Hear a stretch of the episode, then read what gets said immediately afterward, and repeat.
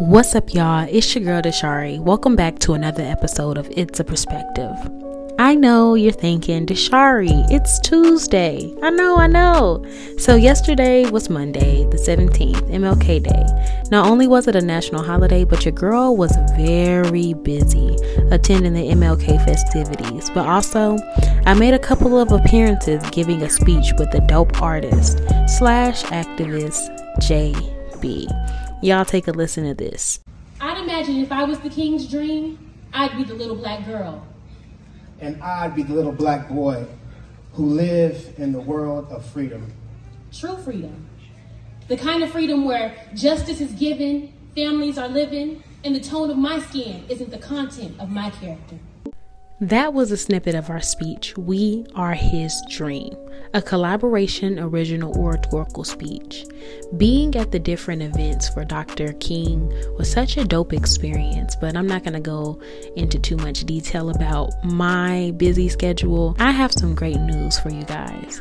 Listen, I am here to tell you that I am officially going to be releasing a podcast episode every Monday. So make sure you tune in every Monday.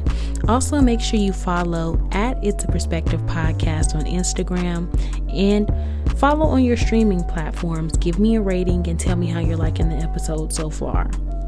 So, you thought the good news stopped there. I'm excited to announce that It's a Perspective is going to have another new segment on the show called We Got Mail. How does this work, you ask? Well, I'm about to tell you. Each week, you all can send in questions, fan love, different scenarios. If you need advice on life, send it in. Or if you have a perspective you would like me to talk about on this show, send it in. If you feel you don't have anything to send in, you can tell me where you're tuning in from. I would love to hear what city, state, country, wherever you are, send it in. Listen, you can send it to it's a perspective podcast at gmail.com. Again, that's it's a perspective podcast at gmail.com. This can be anonymous or not, so please indicate that before you send it in. I am super excited to see what you guys all send in. Listen, give me the tea, give me the juice. Let me know what you need my advice on. Be serious, be fun. Whatever you think, send it to me. All right, y'all, so let's hop right into it. This is what everybody has been waiting for. Listen, I am so grateful for everybody who has been saying they love this part of the show. Y'all, everybody's favorite, that's my jam. If you don't know about That's My Jam, please go check out the past two episodes. I promise you, you won't regret it.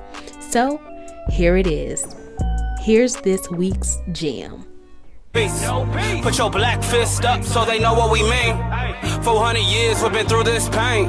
When's it gonna end? I'm asking Lord for restraint. Ask for courage from my sisters and brothers. March together, black forever. We are stronger in numbers. I'm spitting facts. That was BLM The Anthem by Major the Creative with a K.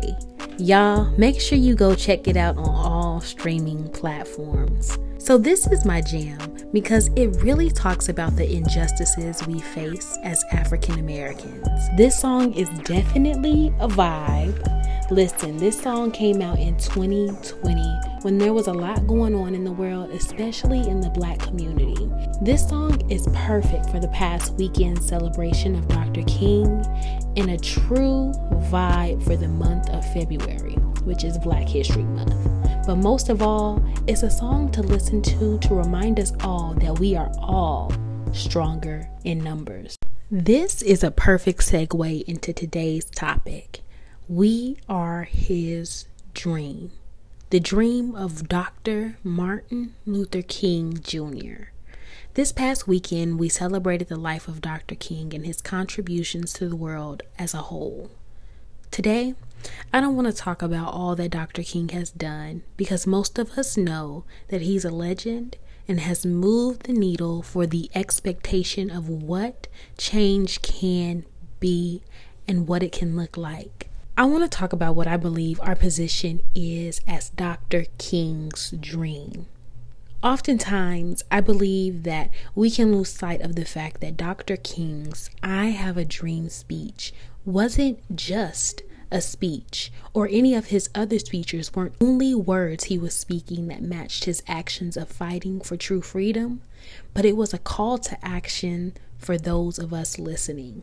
There are several pieces that stuck out to me in his speech, but the two that made me stop and have to digest the perspective of Dr. King was when he talked about the little black girl and the little black boy who lived in a world of no discrimination. I placed myself in the shoes of the little black girl, and I had a sudden realization that the little black girl he spoke of was me. And we can make the obvious mention that no, I didn't grow up, nor did I live in Alabama, but nevertheless, she is me and I am her, if you know what I mean. I believe that it is imperative to understand the severity and the position that you and I both hold. I believe that Dr. King's call to action shows us that the fight won't stop with him and it will continue with us. Dr. King said it would be fatal for the nation to overlook the urgency of the moment and to underestimate the determination of its colored citizens. The sweltering summer of the colored people's legitimate discontent will not pass until there is an invigorating autumn of freedom and equality. So, what are you doing to continue the movement? I oftentimes think about what our ancestors would have to say about where we are today, and that applies to Dr. King as well. What would he have to say about the injustices that are still happening? What would he say if he was alive 59 years later after he gave one of his most famous speeches of all time? And we are still marching and fighting for our rights as humans in America. The position we hold to simply do what is right is the difference between what can keep someone alive.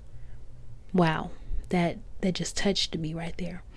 The difference between doing what is right and doing what you want to do can make or break someone staying alive. Not to be so deep, but I created this podcast to view different perspectives, and that does not exclude perspectives of those who aren't living. So, what I challenge you to do is to take some time to view life differently. Whether you envision yourself as the little black girl or little black boy, or even if you take on the biggest task of all time and envision yourself as Dr. King himself. I want you to reflect on how you can make a difference or how you can continue Dr. King's dream. Because ultimately, we are his dream. And injustice anywhere is a threat to justice everywhere. Spoken by Dr. King himself. Y'all, we got deep today and reflected on our job as people to move the movement of equality and true freedom forward. I truly appreciate you all for sticking with me. If you made it this far, please don't forget to email it's a perspective podcast at gmail.com because listen, you could be featured on the next episode of It's a Perspective. Make sure you follow at It's a Perspective podcast on Instagram. Y'all stay tuned for the next episode because guess what? We are finally gonna have a special guest. I love y'all. Tune in next Monday for more. Love you. Peace.